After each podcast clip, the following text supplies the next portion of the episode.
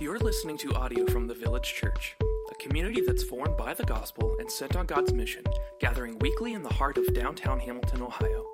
For more information about the village or to connect with us, you can find us online at myvillagechurch.com.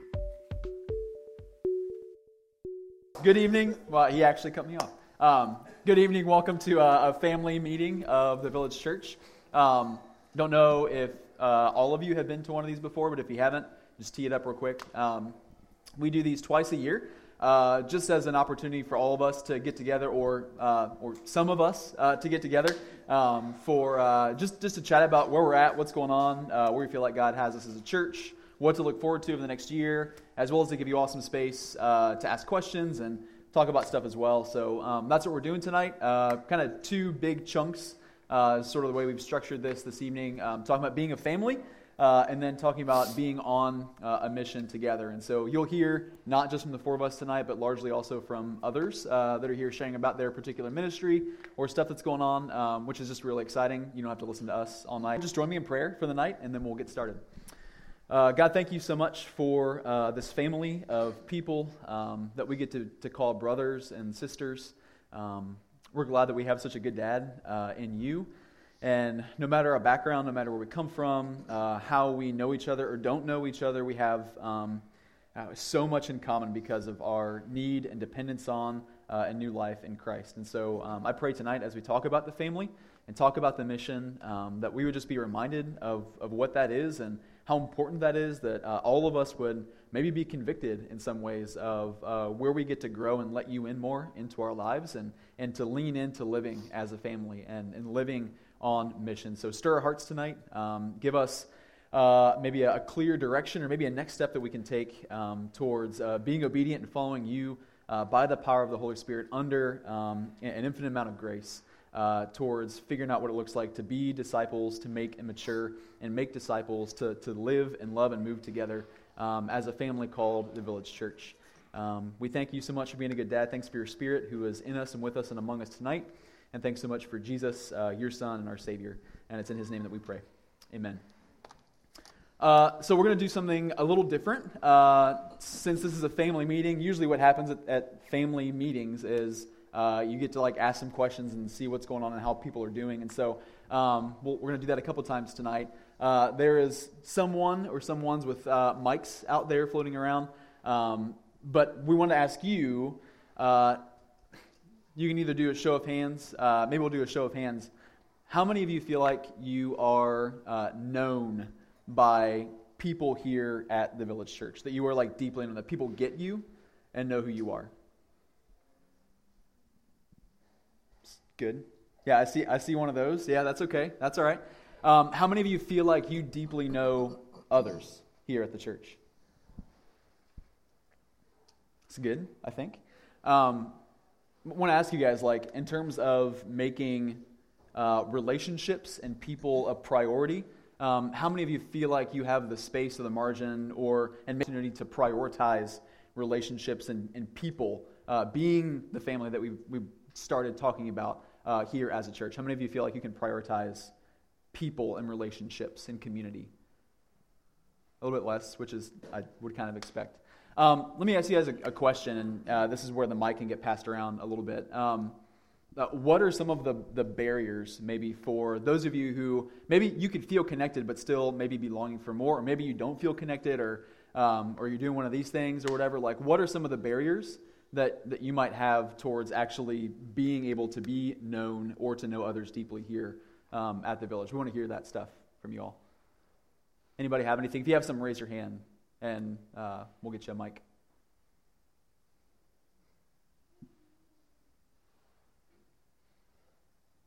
Uh, uh, up in the sound booth.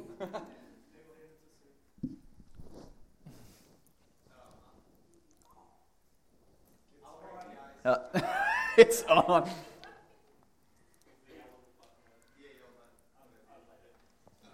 That better? Ooh, there we go.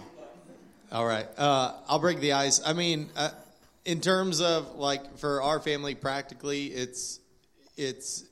Uh, I guess the way to put it would be people that want to connect being willing to meet us where we're at. So like we I know we have a large family and that's not everybody, but like to go somewhere is not always practical. And and I've noticed sometimes when people are like, yeah, let's get together. You're like, yeah, come over to the house. Like for some reason, that's like where it stops. Like so, I don't I don't know what that is, but that's kind of where we've noticed some of those things. And then also just, um, I think the other thing would be like, at least for us, people feeling like that they don't have anything to offer because well, we don't have as many kids as you, so what do we have to say? Or mm. that's kind of how it comes out sometimes. And we just say, like, I mean, uh, we're like, we still want to be friends. like, so, yeah, so that's kind of where our hurdle is a lot of times. Yeah, no, that's really good. Um, anyone kind of jive with any of that stuff at all? Mary, Mary seconds that. That's good. Um, yeah, do you guys have anything to share or speak to that at all? It's a surprise question. I wasn't. I uh, didn't know if I should do that or not. It's this not, is what you get when we start with questions. we can't have answers when we start with questions. What I would say to like kind of some of the stuff that, that Sam shared, like I think one of the things we get to remember is that as a family, um, sometimes our presence is just enough, man. Like sometimes that's the biggest thing that we get to offer. We're literally in uh, in the book of Exodus, and one of the the biggest things that is the greatest thing that God's people have throughout this whole journey is whether they're out on the mountain or whether they're back in Egypt or whether they're wandering in the wilderness is, is God's presence with his people. Like that's the thing that gives them certainty and confidence and power and hope and all those things. And so um, for us, like as image bearers of God, we get to be that for other people. And so I know uh, there are always people hurting and always circumstances and situations in which you may not know how to enter into in some way or feel like you have anything to give or offer or what help could I possibly be. And sometimes, like your presence, uh, you might think that that's going to be a burden or you're just going to be getting in the way. But sometimes your presence is like the, one of the best ways that you could actually um, bear the image of God to somebody else uh, tangibly, for them to be reminded that, hey, God's with me too, and this person who decided to eat grilled cheese with us or uh, sit around while we change diapers or whatever. Like, hey, this person's with us, and what a sweet reminder that, man, we, we have not just this community of people, but we have uh, we have a heavenly Father who's with us all the time. So there's power just in the in presence and being with people. So carving time out to do that and not feeling like you're intruding, um, I think is huge. I'll say to that, I mean, it, that's a like that's your particular, you know, like a uh, big family or whatever the the felt obstacle is, but everybody probably has obstacles that, ah, we feel like maybe we don't fit a demographic that looks like the majority of people around here, or we live in a different part of the community and everybody's always talking about, or whatever it is. And so I, that, that is true for any of that. And it's a vulnerable thing to say, like just to say, hey, I want to hang out. That's a vulnerable thing because there's room for rejection in that. And so what we get to do as a family is like press in and say, hey, okay, let, let's let's make that happen. And even if our families look different or our dynamics are different, and that's where we get to take ownership and step into that as well. So yeah, uh, hanging out, being a family isn't isn't an event, right? Having people over or being with me doesn't have to be this big event that you do, but just can be inviting people into your ordinary stuff. Again, grilled cheese, spaghetti, and you know whatever for dinner, leftovers. It could literally be whatever. Holden's really excited. Come over for leftovers. Um, it's the pasta without sauce, which is strange, but that's what he likes. Um, so uh, yeah, I mean, it doesn't have to be this event. It, and honestly, like community and family, it shouldn't be. Like it should just be an open door policy, which is for many of us who have absorbed suburban culture is a really weird thing. Um, but man, like just having people over and being with people is is great. It's one of the ways that we not only get to deepen um, just relationships, but it honestly helps us. And what we'll talk about later, being on mission and making disciples, we get to disciple one another better when we actually are having more surface area and time together in the ordinary stuff of life. Um, we get to act, honestly disciple people in those moments and know people's hearts and see what's going on even better um, if we spend that time together. So, um, any other questions or, or thoughts or observations at all from your end before we move on? For real, we, we want to respond to you. If you have thoughts, yeah. we'll Mr. Kirby? Thanks. So I know this is a, a, a pretty big barrier for me personally. Uh, I travel a lot for work. Generally, you know, Tuesday through Thursday are the most common days that I'm away from home. Hey, baby. And um, I, I know for community groups, you know, the most prevalent day is Wednesday. I think there's only one other community group that meets on Thursday. Um, personally, I've only been able to make you know one this week because of work obligations that pop up. This year, I've only been able to make one this year, and I love it when I'm able to go. Um, but I was wondering if you know is that a challenge for anyone else? Just the fact that there's only kind of two days that are offered currently. I don't know if that's just me. Yeah, Tuesdays and Wednesdays. Is that a challenge for folks? Yeah. Got me. Thanks, babe. Oh, sorry. Uh, It's offended. so actually, um, to second what Eric was saying, I think it's really difficult. Um, just like when there's only like a Tuesday or Wednesday, Thursday yeah. in the mix. And Lauren and I were talking about like what would it be for us to serve? Maybe start like something on a Monday, or maybe do something at the end of the week. But we're definitely new in terms of getting plugged in and stuff. But I think like more time for for getting to know the body, I think is uh, really good. Just second what he said. No, that's great. Thanks for that. Um, to, to throw that out there, like, man, we would love to have more groups on different nights because we know that scheduling is, is tough and different. Not everyone works nine to five and has Tuesdays and Wednesday nights free. And so we want to make that available. So if, I'm literally saying, like, if anyone would be interested in doing that, um, feel free to let me know. You can hit me up afterwards or shoot me an email. Of people that are all interested in that, we could maybe figure out and make something happen there. Because I want folks, I want it to be a joy and something that you get to go to and not like a, a burden, something that you're shut off of automatically because of your schedule or that you like are killing yourself just to be able to, to actually make it there. So, um, so yeah, let me know. I would love to hear from you guys and if anyone else falls in that category too, when that would work. Thanks for that. That's helpful. Um, do, yep, yep. Okay,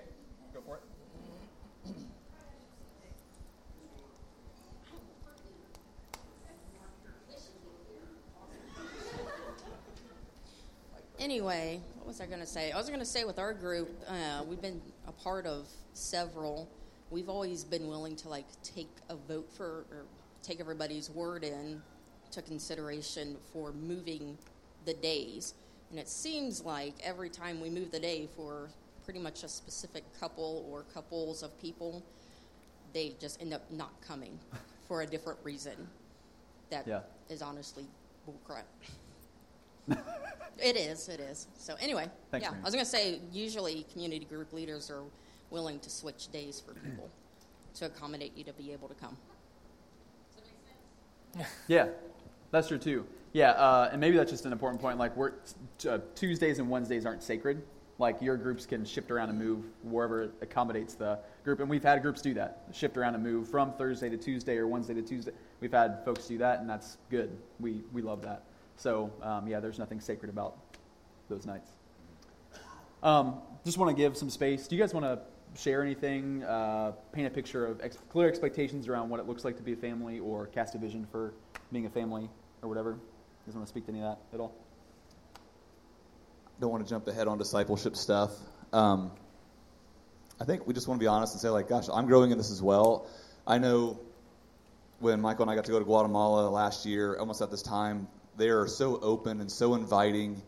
And I, I felt guilty instantly because I know that's not how I grew up, and that's not how I even view today. If like you come to my door, like honestly, I'm like, oh, uh, hey, yeah, come on in. Uh, Okay, cool. And like, I don't want to just be like that. I don't want to have you scheduled five months out either to come out and to do something. So we want you guys to be aware that there are like social barriers sometimes to just feeling like, is this is this all right for someone just to pop by?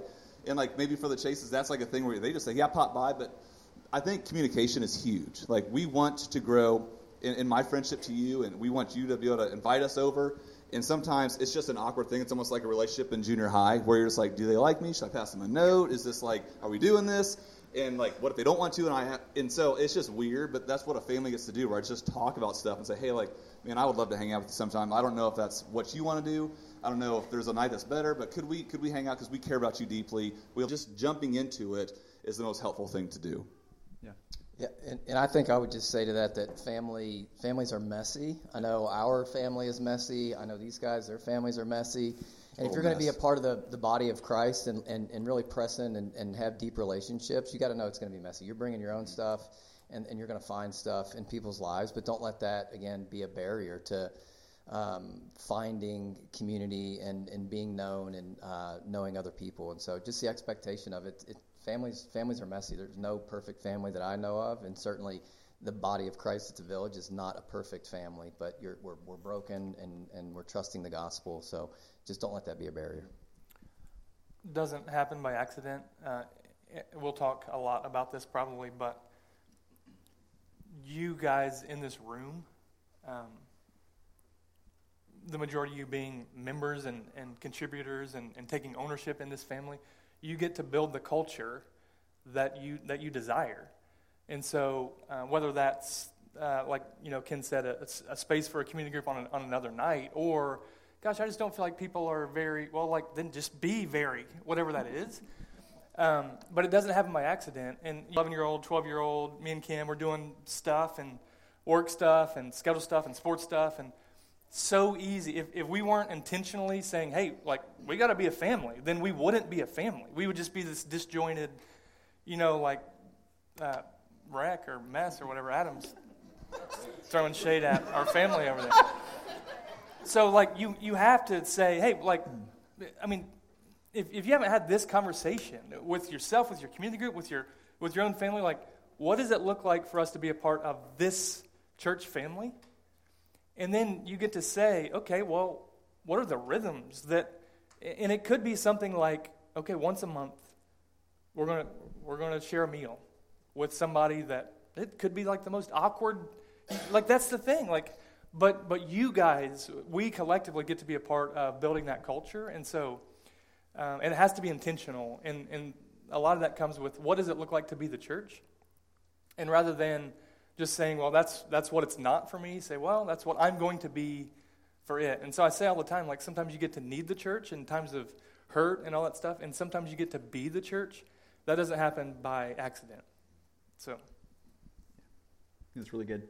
Um, we want to just share some opportunities for us to, to actually gather and, and, be the church and maybe experience that family stuff in some ways. And so I want to let Matt share for just a minute about the worship night that's mm-hmm. coming up. Yep.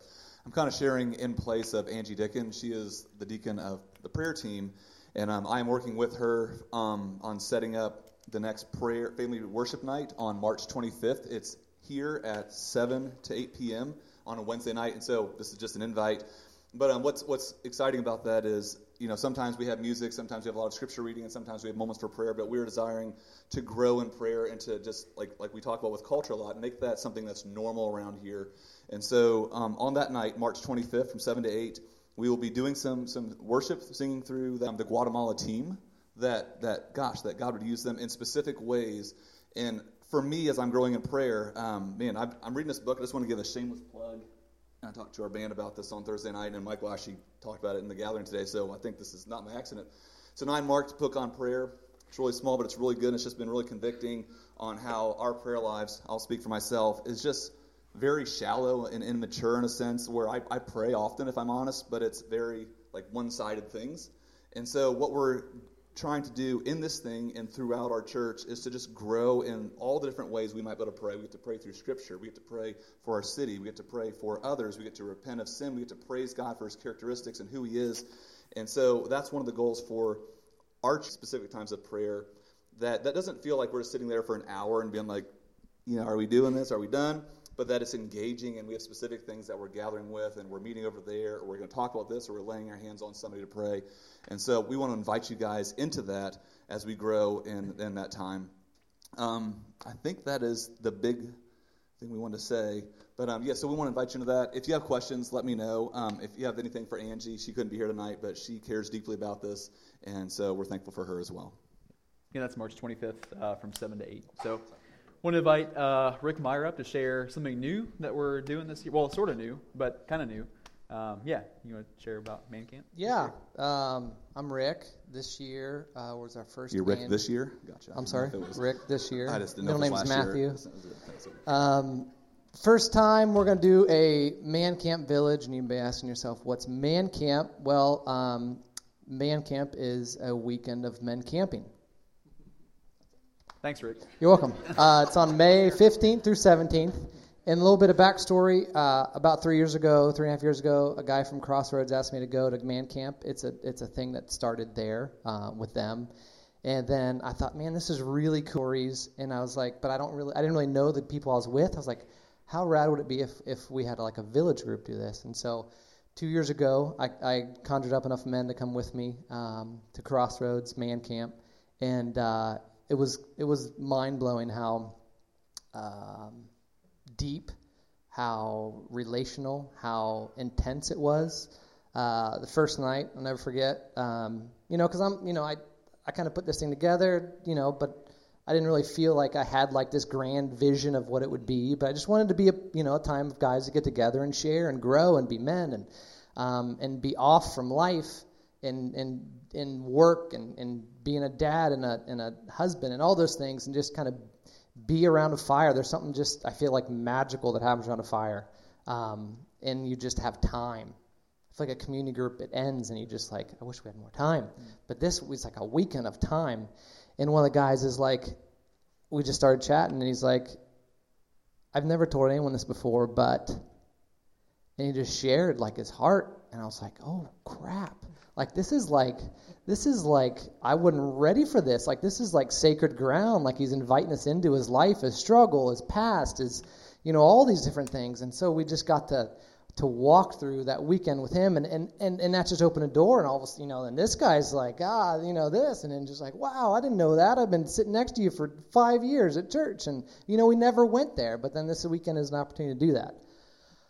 All that to say, uh, Crossroads isn't they're doing something different this year, and so a couple other man camp village guys, we were like, well, what should we do? We want to keep doing this, and so we're like, well, what if we did it on our own? So this is a wild experiment, but we're really prayerful over this event. Um, we're really hopeful that it's a time that we can just create space um, to do something different, to do like turned off your brain when I said camping if you don't camp, like come.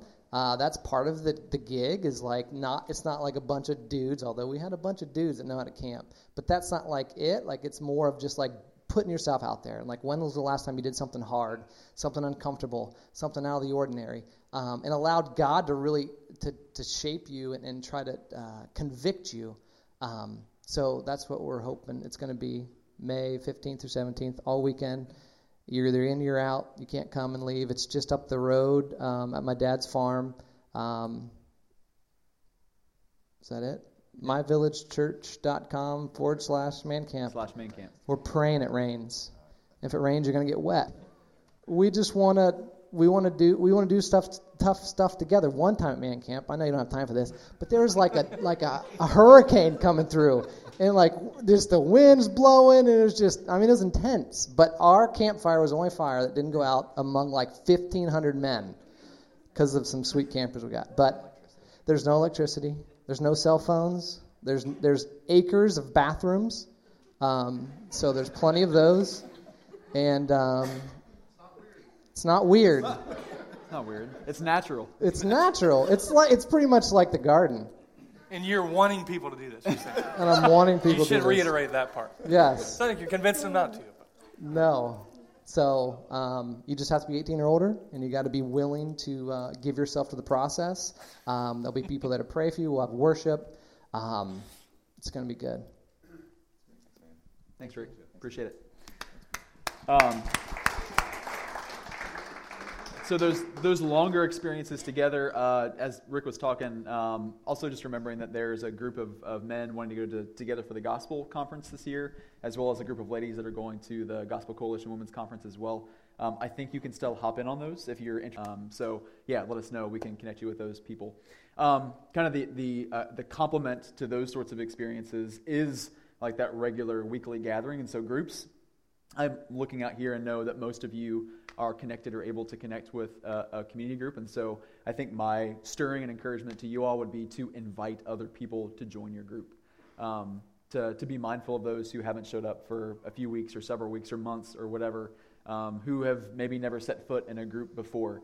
Um, because those times, like Rick was talking about, where you just where it doesn't necessarily have to end at 8 p.m. and you get to you know go on talking throughout the night or whatever, those are sweet um, awesome times, and those are those are also rare times.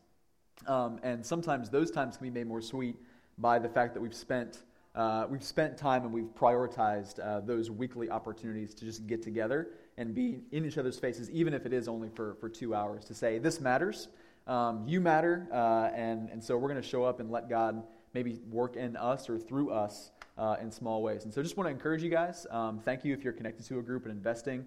Um, like Adam said earlier, it can be really messy um, and it can feel fruitless at times, but man, it, it bears fruit. Um, and we can attest to that um, because we get to look over the church and see lots of pockets of things happening. And so we're just really grateful um, for all of you who are connected, who are leading. Um, and so our encouragement to you, man, invite people in. If you think it's valuable, which hopefully you do if you carve out time to be there every week, um, man, invite other people into enjoying that as well and to learning from them and growing along with them. Um, so that's my encouragement to you guys. Again, if you have different days or times you'd like to meet, let me know. I would love to chat. If you want to lead a group, um, I would love to talk with you uh, about that and, and, figure out how we can make that happen. So um, that's groups. Michael, you want to chat about membership, Village Gate stuff for this year? I will just say, uh, what is the date?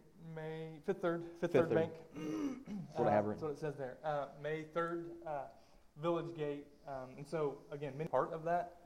What we do in that time, it's it's really just a condensed like this is who we are, and like uh, you know we we frame those conversations around gospel community mission let you get to know us a bit more. But then, uh, and, and again, the majority of you guys have been a part of that. And so if you have not been and you've been hanging out with us, please be a part of that.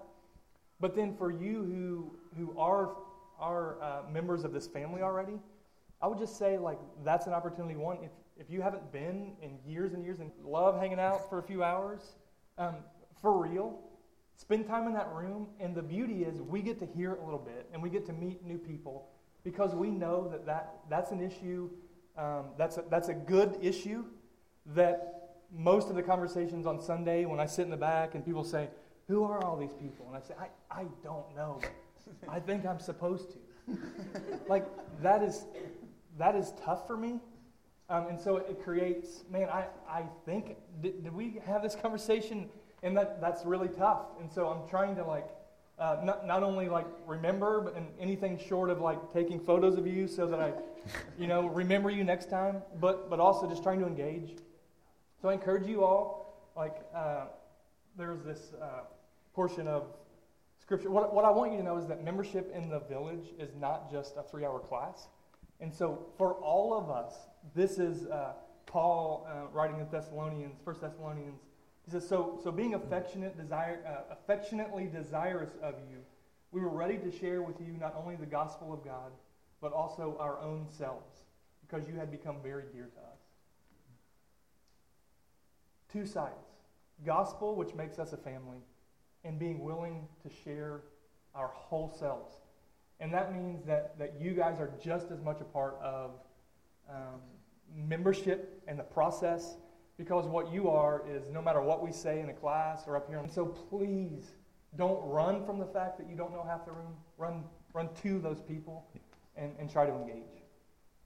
That's good. Thanks. Um, want to share a little bit about some of the kids stuff that we have going on here. And so um, Katie Devick, boom. Um, want to invite her up to share um, just for a couple minutes about Kville, what's going on there, and where they're at at the moment. So come on up. You're welcome. Um, yeah, basically, I couldn't pass up an opportunity to recruit. but um, truth be told, kind of like Scott said about groups, uh, coming into tonight, just recognizing that when I look at our members, majority of you are serving, and if you're not, like I know most of the stories or reasons or like there's not this come on people. Um, it's more of like Scott said a call to encourage people to invite others in to join you in serving um, because most of you really are. And I love that about our team. I love that when I look at our um, Big Kville, our grade school teachers, we have adults who are who want to be in there and who are um, putting great time and preparation into their lessons, and the kids are getting awesome curriculum, but also relationships with the adults that are in there. Um, and so I do just ask whether you're serving in Kville or not, um, as a part of a member of the church to just continue to help us by inviting other people in who are in your community group um, or who you're getting to connect with. Um, if you are serving in Kville, um, for me, it's been in the past a good place to say, Well, I serve in this room. If you think you want to try it out, you could just come alongside me. And not that every class is a great place to hang out and connect, but you're in space together and serving together, and it is a good um, just place to wel- um, welcome people into that. And then just kind of, I try to share within our Kville team of people some of the ongoing things about what we're doing and why, but I know that that doesn't always make it out to everybody.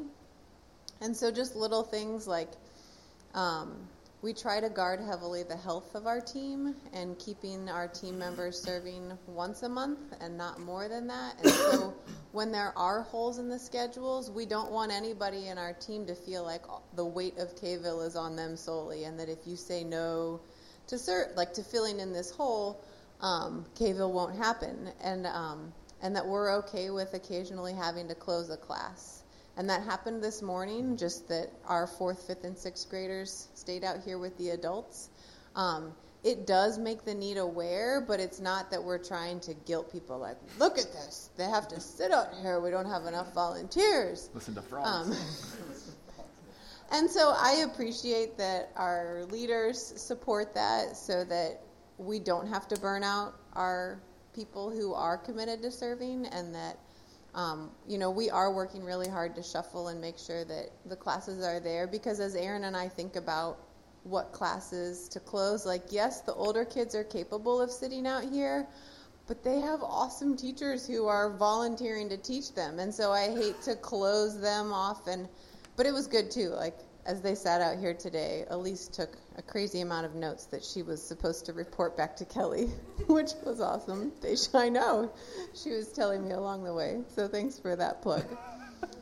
Um, so, yeah, just that if you're considering Kville, know that we do try to keep your life healthy. And if for everybody, as classes are closed, I think know that that's going to happen sometimes on occasion and that that's okay. It's not a again, it's not a guilt trip. It's just here's where we're at today, and we need to close so that we can keep our team healthy and keep our kids safe. So I think that's it from my end. That's good. Thanks, Katie. Yep. Thanks.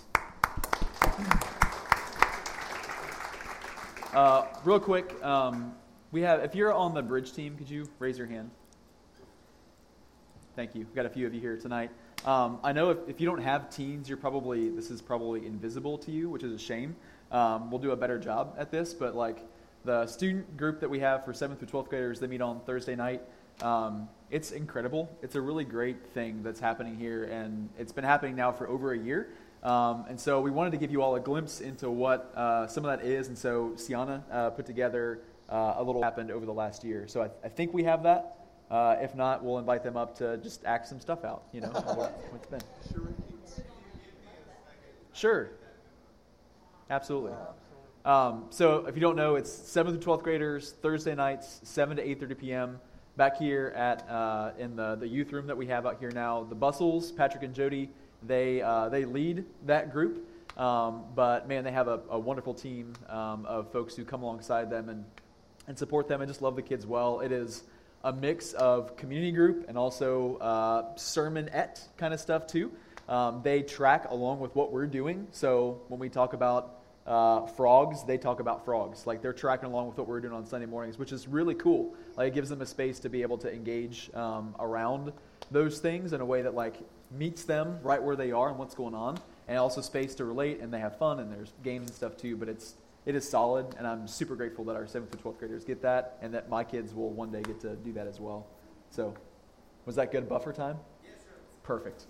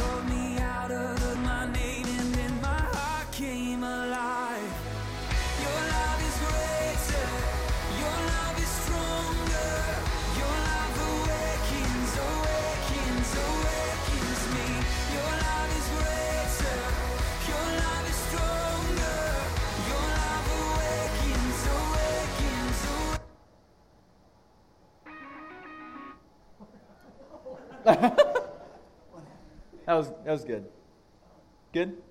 That it? Cool. We'll just okay. Very good. Abrupt end. That's okay. Um, man, uh, some of you saw, you may have known the Stanlins, James and Lauren uh, up there. They recently um, moved uh, to Harrison. Their life's up there now, so we lost them, which is a bummer. They were um, a huge part of that team. But um, with the man, it, if you have a desire um, and a love for 7th through 12th graders, um, we would love uh, to, to have you join um, this team. Uh, it's a great team to be part of. You don't have to be a theological whiz or have some degree or whatever. If you care about kids and you're safe and we background check you and that comes back clean, um, and we know you and you're a member here, uh, because again, part of making our kids safe is checking you out. Uh, but man, we would love to have folks uh, be a part of that team to give that team some rest because they go at it uh, every single week all year. Um, and so we would love to give that team some rest and also just have some other folks to come alongside them so the students can connect.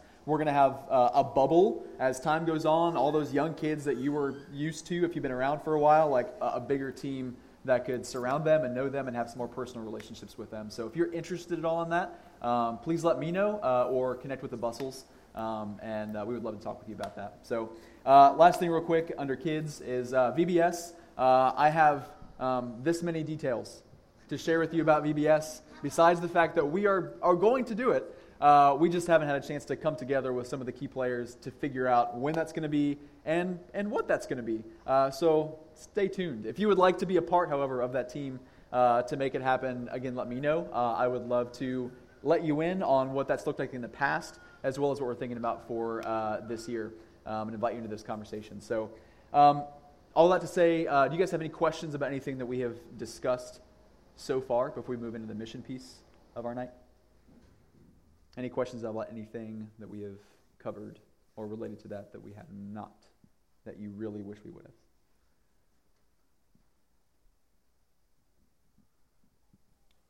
Finances are coming up, so don't worry about Yeah, I mean, that's the best part of the night. We don't want to give that away. Otherwise, you'll just leave after we do finances. That's The best. The best presentation. Looks Cool. like we did a good job. I think so. Crystal Um, clear. crystal clear. clear as mud. Uh, so, talking about being on mission as a church, this is kind of the other half of our night tonight. Um, and so, like we talked about being a family, um, show of hands, how many people feel like they are equipped, uh, know what they're doing, know what it looks like uh, to make disciples?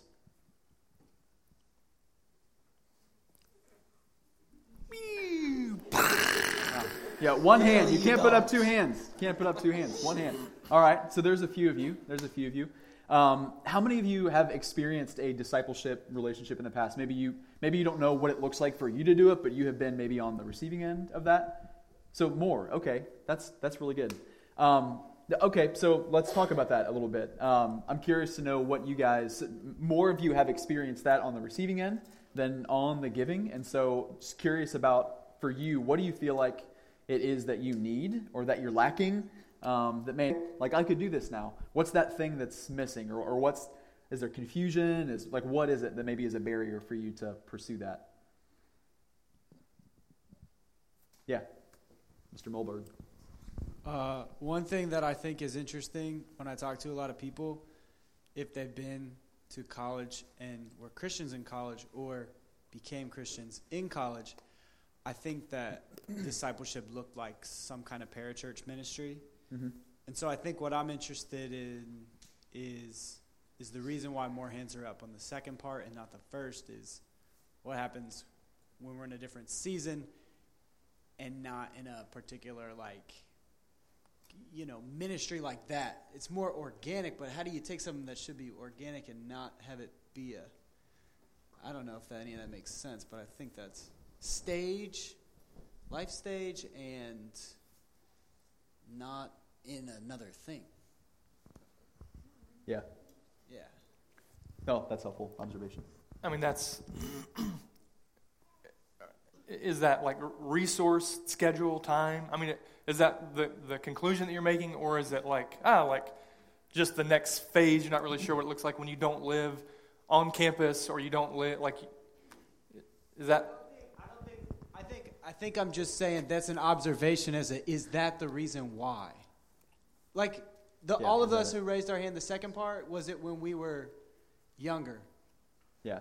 You know what I'm saying? I think it was just an observation of what if. Is that why? Is that what it was?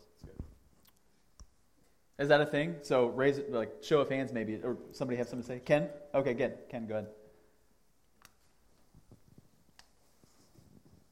Um, speaking from my personal experience, uh, it might sound like the majority of that discipleship when people were younger occurred in different settings. Um, from my experience, my discipleship experience has been through formal settings, commitments that um, you have to make, you know, a year, two years, three years, and they're constant. So whether it was in a weekly setting or bi-weekly setting, you always knew what to expect, and you and there was also a sort of requirement for you. It wasn't necessarily like we're going to meet at the coffee shop. Let me go ahead and call a brother or a sister and try to form a relationship that way. Um, I found that the s- structured setting was really helpful for me. um, but I don't know if anyone also has something to share along those lines. Yeah. So formality. Yeah, Mike. Mr. Knudsen. You're in the wrong spot. Just There's uh, no way you're getting just throw it. You'll catch it. Awesome. He's a couple- Yeah, so I, I would say um, it almost goes hand in hand with the barrier to the, the first question. And so for, for me, it, would honestly just probably be time because it would have to happen what like early on a, on a Saturday morning. So now that we're done with the uh, the class we were a part of, um, you know, and I live in Westchester and work a little bit farther east in Mason. So even to like to meet up with a guy at lunch, just it's not going to happen because, to my knowledge, no one works next to me or anything. Um, and so I think it would, it would almost be geography and time because it, it's not going to happen on a weeknight just because other commitments that Liz and I make. Um, and so if it happens in, early in the morning, it's kind of the same problem. And so a lot of it for me would be geography, um, and and probably even a okay if this is a dude who's like in college or recent graduate, I think it'd be more comfortable if I was the discipler. But otherwise, I, I probably feel pretty inadequate. I'm more comfortable leading accountability in our discipleship group in a group discussion Mhm. versus like one-on-one stuff. So there's Yeah. probably a two-part of geography and plus like, mm, unless you're like 12, I don't know if I'm the person, you know. So there's kind of a two-part issue there. Sounds like the student group is for you, Mike. Yeah, there you go. Is this on? Okay. I was going to say the same thing about. Um, sorry. Uh, I'm 29 years old. My oldest kid is three. I've been a believer for five years. What do I? Who the heck am I going to disciple? Like, I, I just, like I have no parenting wisdom to offer anyone because my oldest kid's three. The jury's still out how he's going to turn out. So I don't, and you know, and it's like, oh, and I've been married almost seven years. It's not like I've been, you know, so the people that I'm around usually um, are people who I'm like, hey, tell me how you do this because I want it. So it's not like I have nothing. What am I, heck am I going to offer someone who's not 12, like Mike said? Yeah. Um, and so I think that's, for me, I've been discipled a lot more, probably by choice because I've put myself around older women Yeah. or um, Corey and I had had a great have a great guy, a counselor in our life who's like discipled us, um, or so, you know people who can say, "Yeah, I've been married 50 years." Well, great, I can't offer, you know. So I think that's the bigger thing. Like, and if maybe if it were more formal, if could maybe there are younger women that could benefit from the limited knowledge I do have, but I don't know where they are. Um, that that would, if that makes sense. Yeah. Yes, Yes. Um, I can speak to that for one second or 20 minutes. Um, I am 39 years old. I have been a Christian since probably I was five. I have a 19 year old child, uh, a 17 year old, a nine year old, a seven year old. I have no idea what I'm doing either. Like, absolutely no idea. Some things I've got, like you change their diapers, like you feed them, like those things are important, those things can be done. Uh, ask me a theology question. I might know the answer, but I probably am getting it wrong all the time, every minute of my life, and I've been living this thing since I was five years old. Um, so I definitely see where you're coming from, but I was going to say the exact same thing. Hmm. What do I have to offer someone? I know very little. And I have the same problem that the Knutsons have. We don't live near very many people. Uh, we're kind of remote. Our community group is incredibly small. We don't have a lot of people to connect with. I mean, you know, so we have all of those barriers as well. But to also, maybe we make it kind of difficult because we see, you know, we hear these stories of like, oh, I've been meeting with Michael every week for, you know, a year and a half and it's been so fruitful. But maybe that's just not what it looks like for everybody all the time. Um, so I think maybe to like box in discipleship in that way is kind of unfair because I can say that I've been in discipleship relationships in my life, but they never looked like that. It might have just been that like we texted each other a couple times and when we saw each other on Sunday morning like just that hug and that encouragement to like keep going and maybe you share scripture, maybe you pray every now and then and like maybe that's what your discipleship relationship looks like and it's not like a once a week at 5 a.m. Because if you want to meet with me during the week, you're going to have to get up way earlier than that. No kid. I mean, we meet at 3 a.m. That's what I got for you. So I, I'm like, maybe it just doesn't quite look the same for everybody all the time. So, so that's what I would say. I mean, this has been super helpful. Um, one thing I would say is you have the gospel and you have the spirit. No matter where you are in your journey, you have the gospel and the spirit. And discipleship is intentionally bringing those things to bear in someone else's life. First applied to your own life, and then in other people's lives. So there's people that are on on you know are baby Christians that you could build into, and there's people on the other side that have whatever been married 50 years, but that doesn't mean they know what a healthy marriage looks like either. So um, I, think the other thing I would say to Joe's point, that what I was thinking, man, seasons of life do. Ch- I mean, it matters. And I, I was never part of a parachurch discipleship, organized. So it's looked very different in my life, much like meeting with somebody at 5, 5.30, 6, 6.30 in the morning. Sometimes we can meet, like Eric, I travel a lot too, so sometimes it's a text. I can't, it's broken. So, but I don't think, I, that can be a barrier, but I don't think that should stop us from pursuing those relationships. But just to encourage you, you have the mm-hmm. gospel and you have the spirit. And and and relying on that and being intentional to me when i think about this it's more than just hanging out. It's it's getting to know one another and being able to apply god's truth and what he thinks about us in very particular situations in your life. And i think even if you're not good at that now the way you get good at it is by doing it. Yeah. So and, i think there's also this like crazy pressure i know sam we're probably going to have to move on i'm sorry um, there's this crazy i know uh, nate has 20 minutes of finances stuff yes, uh, uh, I know, I know. Um, man, like, I think we we put a lot of artificial pressure on ourselves when it comes to this. You are not the rabbi. You are not the teacher. Like, you are a follower. You're a disciple. And so to disciple someone else is just to, to follow after Jesus together. And so you have the Spirit, you have Jesus, you have the Word, you have one another. And so, like, you don't have to have it all figured out. You, you don't have it all. If you wait to have it all figured out, you never ever will. So like, it doesn't matter. It doesn't have to be like this person that you, you think you're in this elevated stage of life and so you're more whatever than someone else before you pour into them. No, like get together with other people that are your peers or older than you. And there's, I promise you, there's stuff that you can learn from people that are younger than you and, and vice versa. I've been in those situations all the time. So I guess uh, what I want to leave you with is who, who are the people? Who is the person that you would want to disciple? That, and, and maybe that's the thing, like there's not a person on your mind that you want to do that with, but this is what Jesus called us to do. This is the Great Commission. If we're not, if we, we don't do anything else in the church or outside the church, making disciples is the thing he has called us to do. So who is the, and then, and then what's it look like for you to pursue after that?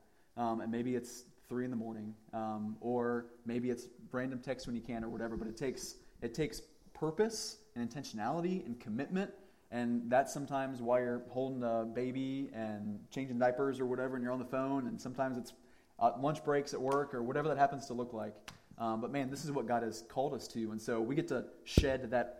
Punching myself in the face. Shed that artificial pressure that we have on ourselves, and let Jesus be Jesus and let the Holy Spirit be the Holy Spirit, let the Father be the Father, and let the Word be the thing that we come back to. Right? That's what we get to do together.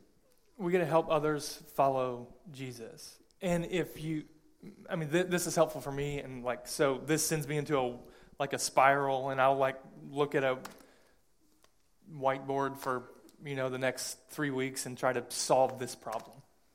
It's not a problem to be solved like that. It, it takes intentionality, and and there are things that we like. The but the biggest thing is, I, I think I don't think about relationships like I'm discipling you just if you stop that and say hey we're helping other we're helping one another follow jesus that's entirely different than would you like me to help you follow jesus and so th- just that just that alone like you know elijah shared a couple weeks ago or whatever about he and i meeting together weekly and, and you know these guys do that i've never said elijah like this is this is the way like are you taking notes, Elijah? Like, and what he shared was, I think I've shaped Michael a little bit, you know, which is, which is true. And so it's symbiotic, and, and it can be natural, and it can be seasonal. But at the end of your day, like, I guess this is what I would say. At the end of your days, knowing what Jesus says about life and mission and, and our call, and it doesn't have to look like you think that it looks. If if you can't look back and say, "Man, I I poured, I wrung my life out, investing in the kingdom." Doing my part to make disciples, then my guess is certainly something was amiss. And so, for and this might be the last thing I say tonight. It, it won't be, but I, I we we have to be a church that is decisively disciple making, and that's not just from us. We we are figuring that out. I don't I don't ha- I have the same insecurities, Bailey, mm. for real.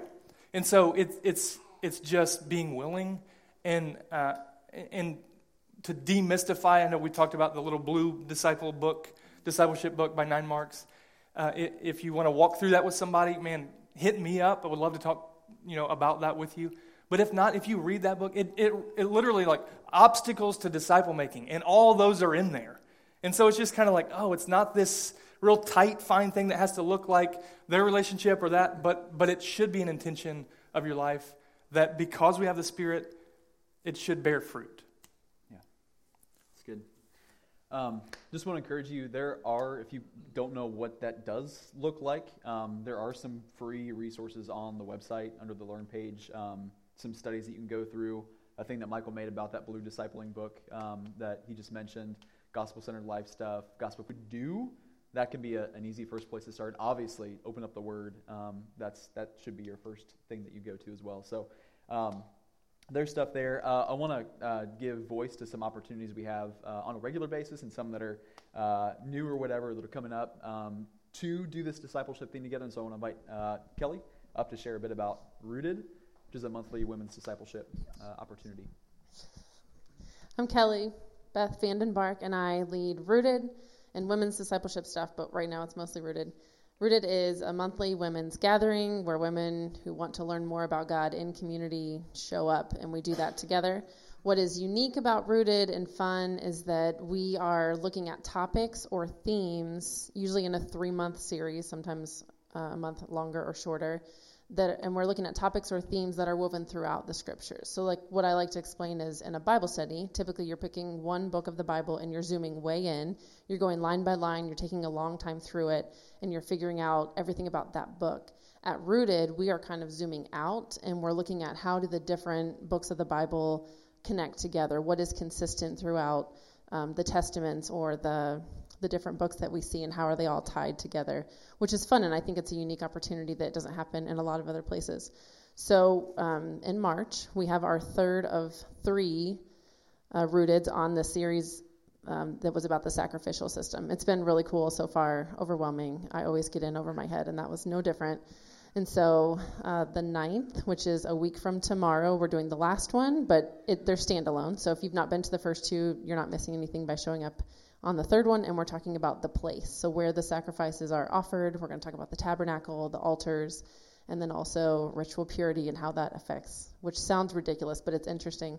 So, come, don't be scared by that. And then I'm, as always, really excited about the next series. Uh, April through June, we are going to do a timeline geography series. Uh, the last month, April, May, June, we'll talk about the New Testament. In May, we are going to talk about the intertestamental period. I'm like a kid at Christmas with this. That is the, the 400 years in between the Old Testament and the New Testament, and I guarantee most of us know very little about it. And so we are going to talk about what happened culturally, what was happening um, with the governments, and how did that affect what we jump into in the New Testament um, when we see Jesus come on the scene. I've been listening to some podcasts. I'm really excited about it. So join us for all of those. You should join us for all of those because they're all really interesting. And it's a great place to meet women that aren't in your community group that maybe don't sit next to you on a Sunday morning um, and just get to kind of chat and hang out with people you don't always get to talk to. Maybe meet someone that you might want to meet with for discipleship. That's my little crossover. So um, also, for that timeline geography series, if that sounds exciting and you also are a nerd and want to research and would like to help me shape that series, I would love. It's usually me doing it because I do it at the last minute. I'm trying to grow in my ability to invite people into it because I think we all just um, benefit from different brains looking at something differently. Different. I love to research, but I'm not that great at teaching sometimes, and so I would love some help in terms of how do we communicate this to people in a, a more interesting way. So if you're a woman and you would like to help shape that series, come talk to me. Thank you. I want to invite Mr. Ken up here uh, to share a bit about some men's discipleship stuff, which is new. Um, just wants to share a little bit about what's going on there and how that's been. Hello, everyone. My name is Ken. Um, filling in for Mark Powers, uh, part of the men's discipleship group that's been meeting here on Sunday nights. Uh, we meet every other Sunday night. So next Sunday night at 7 to 8, 8.30, uh, we're going to be going through a book called The Disciplines of a Godly Man.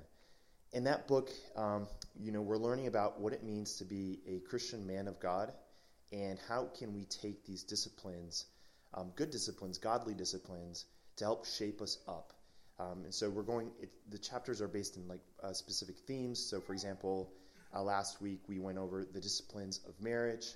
Um, what are some of the biblical principles that we can apply to our life to uh, be godly men in marriage? And even if you're single, what does that look like to prepare for that? Um, and eventually, when you, if and when you do get there. Um, next week, we're going to be going through the disciplines of fatherhood.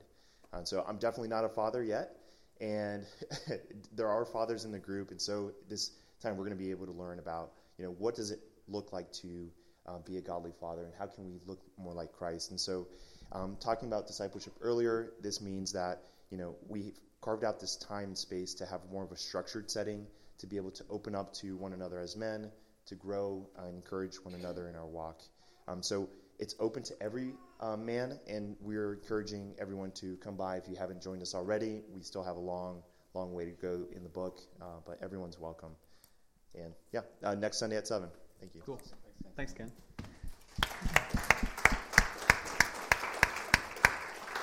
I want to invite uh, Kia Kirby to come up and share real quick about um, an opportunity that uh, does not yet exist, but will exist in the future. Yeah. Um, so a few of the women are in a GroupMe right now who are going to the Gospel Coalition conference in June.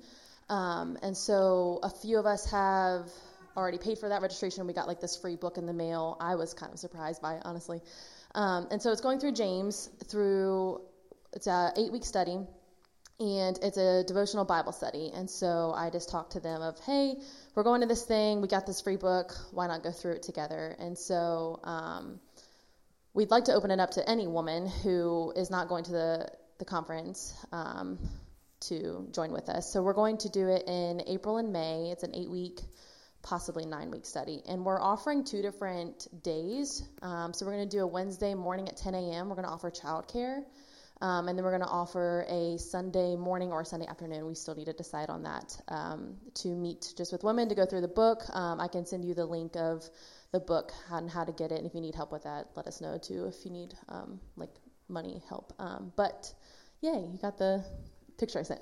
Um, so I have a sign up sheet on uh, the Connect desk if you are interested in uh, doing it with us, starting in April women. Oh. James. Excited. Thanks, Kia. Right. Now begins everyone's favorite section of the evening. Nate, Nate Money Perry. Nate Biggs. Oh, you guys are in for a real treat. there's uh, numbers, charts, graphs, and most importantly, well, there's a meme built in here somewhere. What? And legible, like 60 point across the across the board. Probably. All right, next slide. We just met for the first slide. Everything else is debatable. yes. Yeah, it's downhill from here. All right, so our, our finance team is um, Chad Richards, Keith Collins, Anthony Bavette, myself, and Matt. And, and really, our responsibilities are doing Sunday morning counting. We're, we're picking up the gifts. Uh, we do some reporting and budgeting, and, and really, we're just we're helping these guys um, just talk and pray and, and consider how we are good stewards of the resources that God provides to the church, that you guys are graciously giving uh, uh, to the church. And um, we're looking for new members, but specifically, it's a boys' club right now. So any of you women out here who would love to be a part of this, we would love to have you. Um, just talk to to any of us. Um, would would would love a female voice on the team. Next slide. So here we go.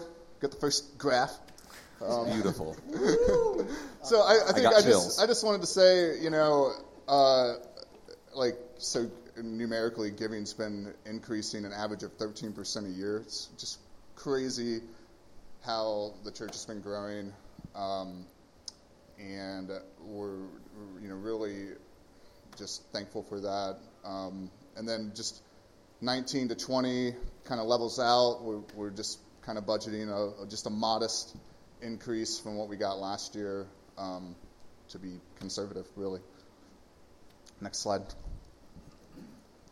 Um, this is not so readable now that I look at it, but um, a, a couple things I wanted to point out. You know, we um, our there's staff expenses are, are, are the biggest expenses. There's an increase in this year. The, the guys haven't had raises in like four years, um, so we gave some some raises this year. Uh, we're continuing to uh, put more funds towards um, um, yeah, church planting. Um, and so support Global Go to support uh, the, the church plant. Um, there's a big increase there in operating expenses. Uh, rent and utilities are going up. Uh, gosh. So, and uh, we're putting a lot more money towards teams and towards ministry expenses. So we're, we're funding benevolence this year, which we're all really excited about. Yeah. Next slide. And we got the meme, so thank you guys. you rock. Who doesn't love little baby memes? Um, but seriously, though, we really support. We're really thankful for your generosity um, and how you guys, you know, faithfully give to the church. Can we go to the next slide, Sam? Um, we just want to always be, like Scott said earlier, just open and honest about what we have. You know, you, you can ask us anything, and we'll open up QuickBooks or we'll show you stuff. And so this is just what we have in our account. This is at the end of January, and so our primary checking looks low, but that's because all the bills have been paid, and then over the month, generally, kind of you know money comes in. But so that's our primary checking as of January 31st or February 1st. Um, church planting, we give to Cedar City, who we were able to plant in May of this or previous year. We give $1,750 a month, and so church planting looks high, but we've been saving for this opportunity for probably almost eight years, and so that is high, but it's kind of stacked knowing that we're going to deplete that over time for these purposes. And so we're giving um, to the church planting fund 9% a month to church planting right now. The goal is 10, and, and we want to get up there, and we think that we're close to that. But um, so that's where that account is right now, 35708 and we're thankful for that, and it is getting used uh, on the regular. The emergency fund um, is $75,000, and our goal is to have three months of expenses in there. Um, we we do learn from other people outside of this, like Dave Ramsey is an influence. We don't do everything that that happens, but we we love you know wisdom and we, we look at proverbs and all that stuff. And so I don't know if you think that looks like a lot of money or a very little bit, but our desire is not to hoard anything and say, gosh, we, we, our trust is in money or in the count, but we do say, gosh, like even as of last year, um, or 19 or 18, whatever it was, it was a really rough year for us, and we actually burned through about $25,000 of that emergency fund as we shifted and some people moved and we sent out a church plant. And so for us personally right now, we do try to use wisdom and say, gosh, like we want to be able to have savings back for the rainy day, as Proverbs would say. And so our budget each month for this year is $25,500. And so our goal is to fund the emergency fund up to 76500 which would make it a full three months. And so we're very close. And by God's grace, with the extra we have from February, we'll be able to fully fund that emergency fund. Um, as Nate said, we do give regularly out of our benevolence fund. It's very low, but we've contributed to two needs in the last two months. And so we're using that fund and also putting money back into it. And lastly, we haven't been saving because our goal, first off, is the emergency fund. And by God's grace, again, I think as February closes, we will be able to start contributing to that um, as we look towards maybe saving for a building, as we save for ministry opportunity in Hamilton, Ohio. And we definitely look forward to praying about as we actually have extra money now, what we can do with that and how we can grow the kingdom. If you could go to the next slide, Sam. Um, areas we want to better support, and I'll go through this fast, and I know it's, I don't know if you're bored out of your mind or not. These are just some areas we want to grow in. And so, church planting, it, um, to get to 10%, which is our desire, we're a part of Acts 29, and, and we kind of commit to say this is our desire, is to give 10% away to church planting every year, and we're giving nine. So, as we want to grow, our desire is to put $255 more per month to that as we as God allows. Local missions and benevolence, we're, benevolence, we're funding that a little bit, but we would love to, as money allows and as um, God provides, give more towards there, about $200. As Nate said, um, we did get raises, which we are just grateful for and, and humbled that, gosh, you are generous in that way. Um, we don't have retirement yet. The first thing we know that we could have done retirement with some of the extra funds, but we said, gosh, maybe just getting the salaries up to where we feel are healthy for us is the first step and then we'll Nate said we've been able to contribute to those um, development resources. We'd love to grow by about $100 as we look at um, revamping some stuff around here. And so we're not asking you just to all of a sudden write a check for $1,350 a month, but this is we want you to know, gosh, we would love to grow by this amount every month, and not that we would be able to do everything in the world that we want to do, but we would be very healthy at this point. And so, gosh, we just love for you to, to, to pray how you might be able to contribute to some of these things. Um, we are fine and we are way healthier than we've been in the last two years, and so we're thankful. So by, by putting this up there, we're not trying to say that we're dying and we need this to survive, but these would be helpful as we have to fund those things. Is there one other slide, I think? Awesome. So the invitation, um, we would honestly, as, as you read through there, I won't read all that, but we would just love for you to be intentional and to be a good disciple. Um, that's what this is about. We're not here to say, man, we just want each of you to give more. We know that some of you are, are, incredibly generous. We know that some of you give above and beyond your means, and, and we're grateful and we are humbled that you would do that. A practical thing that we invite you to do, I know that for, I have it written here, um, on Realm, I've talked to multiple people or, or, heard multiple people say, you know, oh, I, I, I give, and one thing that messes that up is maybe you've set something up on Realm, and whether there's like maybe a credit card that has expired, or maybe you've set a date for you know I want to get between here and here, and that's that's ended up, or or even hey, sometimes I know like my spouse does that. I would just invite each of you, whether you're single or married, to, to have a conversation and say, hey, are are we giving what we think that we're giving? And and as as you pray about this, are we giving what we feel God would want us to give? And this isn't about us reaching a certain number. This is not about an you know a budget item, but we would love for you guys to say, gosh, how do I get to steward my money in a way that honors God? How do I get to be a faithful disciple in all areas of my life, including the area of generosity?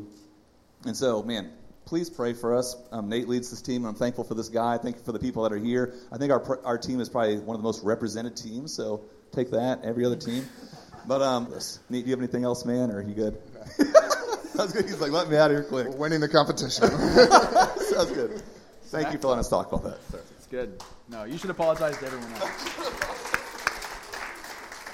Um, so yeah, uh, we talked about earlier the importance of that. Certainly not just within the church, but also our presence in the city and the community um, is important as well. Uh, we're going to share some details in the future about what it looks like for us to be present in our neighborhood more this year. I'm really excited about that. By by our neighborhood, I mean literally like walk outside the block surrounding here. We want to be more present um, in this part of town. Uh, but I want to invite Kia Kirby back up again for the second time uh, to share about. Uh, I think she's actually winning she's tonight because this is her. To share a bit about Alive After Five. Hello. okay, so Alive After Five. Um, we've done this. This will be our third year. Yeah. doing Alive After Five. Um, this is actually Alive After Five's sixth year um, in the city of Hamilton. And so they're actually doing things a little bit differently this year. Um, it's starting in May, and it's only like May, June, July, August this year. Uh, they're just not doing as many months, which is fine. So it's a shop hop event in downtown Hamilton, and then go, goes to Main Street, so like all the way to Walgreens. All the shops are open late. Uh, there's like family friendly activities, and then because we're in the downtown location, we uh, were allowed to set up a booth in downtown. Um, and as far as I know, there's like not any other not downtown Hamilton businesses doing a booth, let alone a church.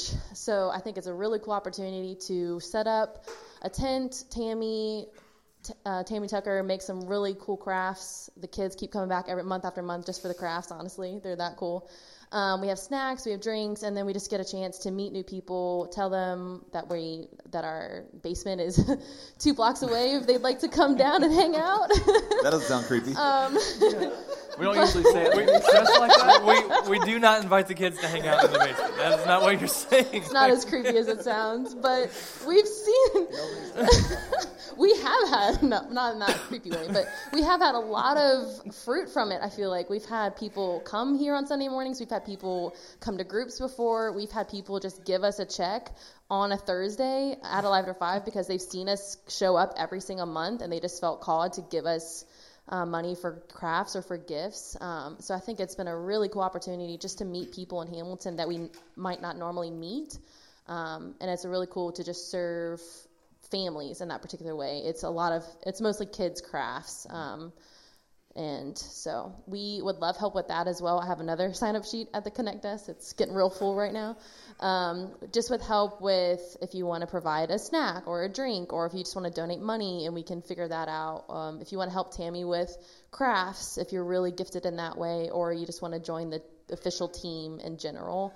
Um, we need help with setup and cleanup all the time. But um, I don't know. It's just a really cool unique event that's already happening in Hamilton, and we get to be a part of it. And uh, a couple years ago, they did music on no, not music on Main. They did the um, Alive After Five. Was it music on Main? When we did caroling? Yeah, it was music. On Main. Yeah, so there's a music on Main in the fall every year, and Alive After Five people actually reached out to us and was like, "Hey, village people, do you want to carol at Music on Main?" And I was like, "Uh, I'm not caroling, but do not want to hear me sing. Um, so, but we had an incredible group of people um, go and carol at different places, and they had the village shirts on, and just got to, I don't know, what a cool opportunity of a church in Hamilton to go to businesses and just to show up and serve them in that way. So it's been really, really incredible experience. Um, I don't know how long Alive will keep happening. Um, it's a six year. It kind of keeps getting shorter and shorter every year. so um, it's actually this year. It's on the first one is May 29th. It's on a Friday now. It's on on Thursdays, and it's the first one is later in the summer. It normally starts in April. Um, so would love for you guys to join us. Uh, contact me or sign up on the sheet if you would like to help.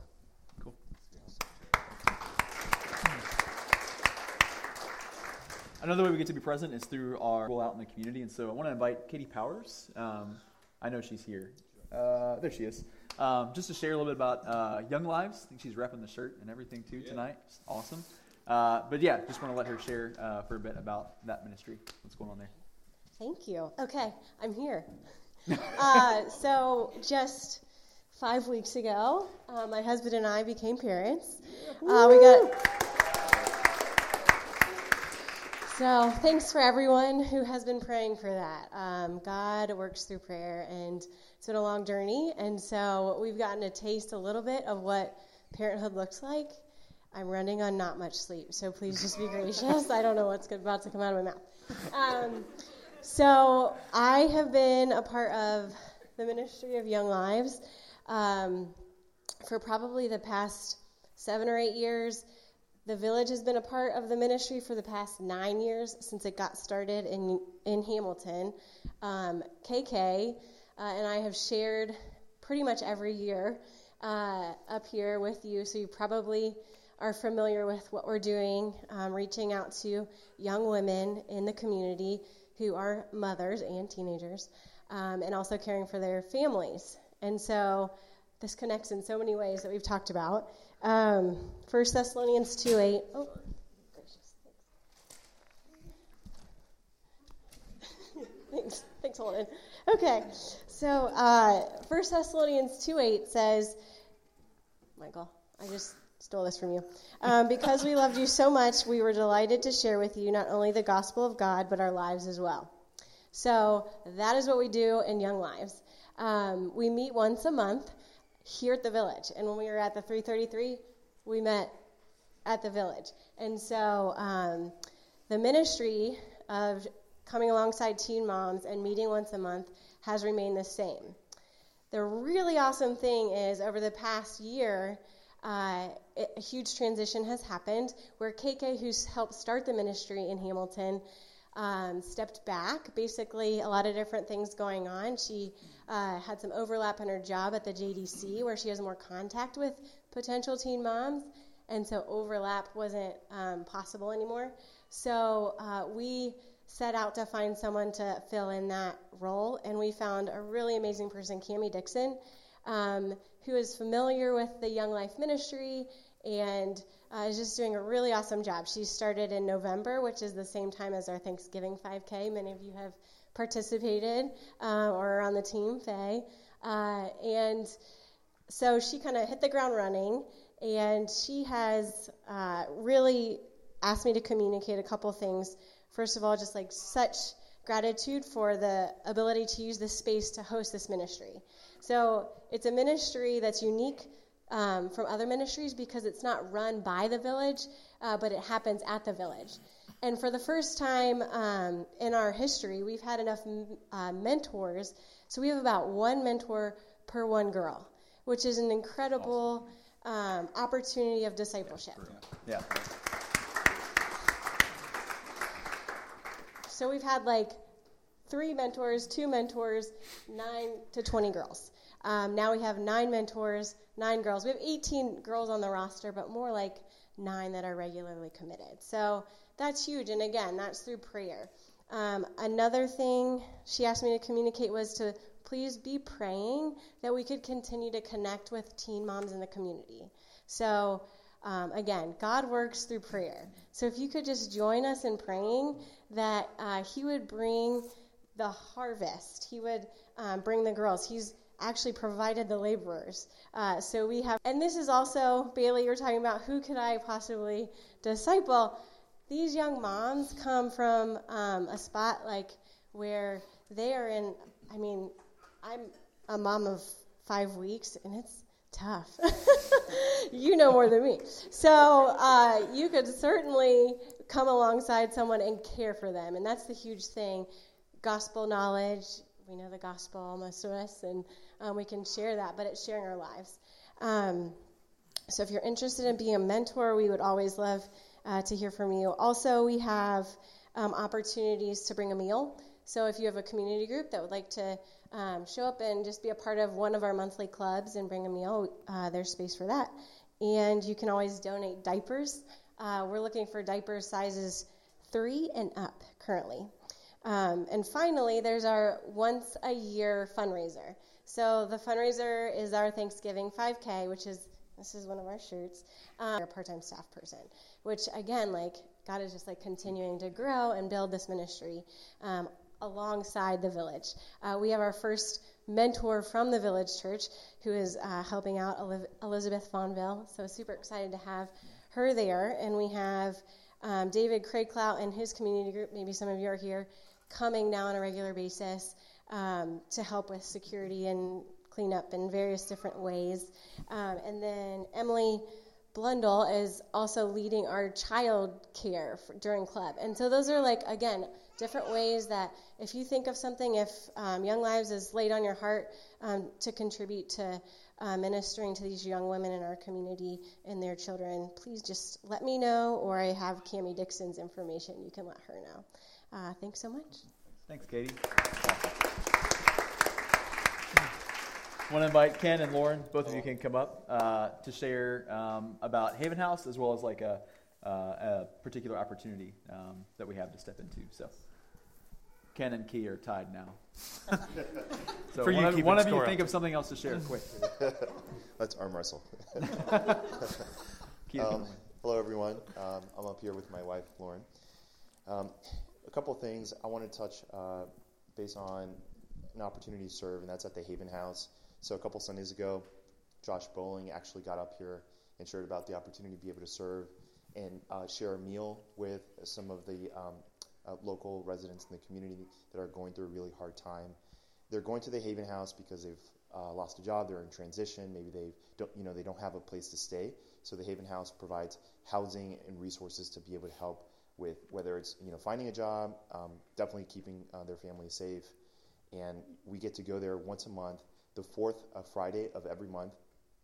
We go there and we spend about an hour. We serve a meal, and we also uh, sit down with them and provide a craft. So it's really folks there as well. Um, we're looking to expand who gets to serve meals up uh, for the Haven House. So we have uh, uh, people who serve, and then we have people who donate only, and that's perfectly fine. Then we also have people who serve and also uh, donate food. And so we want to open this up. If you want to be able to serve in a particular capacity, we'd love for you to be able to donate. So if you want to, hey, um, you know, I want to be able to provide a salad, that's perfectly fine. Uh, we have a GroupMe uh, where we usually send out the amount of people who's going to be uh, at the house uh, that particular week, and then we send that out, and then we uh, prepare meals and we go ahead and serve. So if you'd like to serve, donate, or do both, please let me know. Um, more details to come on the realm. And Lauren has an opportunity to share. Maybe we should switch. yeah, um, thanks for this opportunity. I just wanted to share for um, a couple minutes about a ministry that I'm a part of outside of the village, um, but would like to the opportunity to see if um, prison ministry called Kairos, um, and we go into Dayton Correctional um, Institute for Women. Um, March 19th through the 22nd. And so, what this ministry is about is sharing the gospel um, with the women who are imprisoned um, and really coming alongside of them. And as we've been talking about tonight, actually being a mentor um, to them. And even after the week, um, we help connect them to community groups within the prison so that they can continue on their um, spiritual journey. And so it's a four day event where we are there sun up to sundown in the prison, um, just coming alongside the women, getting to know them, um, hearing about them, their stories, and also um, getting to share the gospel with them. Um, so there's a couple of um, things that um, I wanted to ask for. Um, number one is prayer. So throughout the week, we try to um, have every hour of the day being covered by prayer, um, that these women's uh, lives would be open to uh, Christ. Anyone's interested in um, signing up to pray um, either Thursday the 19th th- through the 22nd, um, that would be really awesome. Um, secondly, um, have, if any of you like to bake, I have an opportunity for what we call Jesus cookies. Um, and so in the weekend, um, we provide girls with bags of cookies that they get to eat because obviously prison food isn't that good, but also get to share with other inmates so they get to talk about like what they're learning in the ministry and share that with others. So if you're interested in baking, um, I actually need 50 dozen cookies, so not 50, 50 dozen. Um, and so if you're interested in that, if you want to, I'll have a sign up sheet for that as well. Um, just sign up to uh, bake a dozen cookies, and they just go in one dozen per like a gallon bag. Um, and then I will be able to um, pick those up on March 22nd. So um, on the sign up sheet, which will be at the Connect desk, my number's on there so we can coordinate pickup if you're interested in that.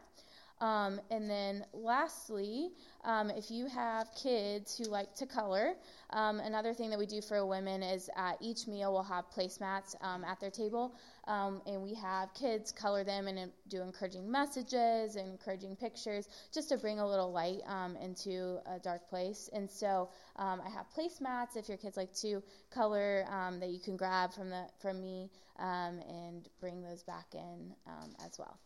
So thank Cool. you. Hey, thanks, guys. That's awesome. Two last things, real quick. Adam, do you want to cast some vision for?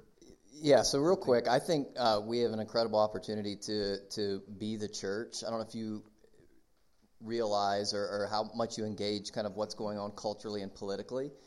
And again, when I think of family, most families try to shy away from that and don't talk about those things, but we want to be a healthy family that can create safe spaces to have those uh, discussions. Um, really, this hit home a couple weeks ago. There's a guy I hang out with regularly or, or chat. We are on the phone talking one afternoon, and he said, "Hey, man, like, would you ever want to talk about uh, like voting and, and politics and how you think about that?" And, and, but he was afraid to ask me that because he knew this would open up a whole area of my life that he might not agree with or that would be uncomfortable for us. And so I just thought, man, that's not good. We should be able to talk about these things. So thinking about, we, we did truth, truth and culture, faith and culture a couple of years ago, and it was every month, and we looked at a couple of hard, hard topics and things to, to, to bring to that forum, and it was really fruitful, and I think a lot of people benefited from it. Uh, we don't have a lot of details, but would like to create maybe one or two kind of uh, uh, gatherings around this where we'd be intentional. Uh, again, create a safe space to share not who you should vote for in 2020 or how you should think about uh, various topics, but more of just what is going on. How can we be biblical and faithful and apply the gospel and the kingdom of God, Jesus is Lord, uh, to to how, how we engage. And if you're on any social media platform, you know, there's one or two perspectives you can have, and they're both the devil, depending on where you're at the side. And there's a little bit more nuance and a little bit more that we need to understand about what is happening. And I think as a church, I know some of us are really called to say, hey, how can we how can we do this and help lead well um, when it's not always comfortable uh, to talk about. So be, be on the lookout for those things. Hopefully, one or two. Uh, maybe need several months to prepare that stuff, but um, we'll communicate more as, as the details come. Yeah. Thanks, Adam. Uh, 7:32. Um, if you need to go back and get your kids, go, back. Go back and get your kids. Uh, at this point, if you have any pressing questions, um, feel free to ask now. Um, open that up for just a minute.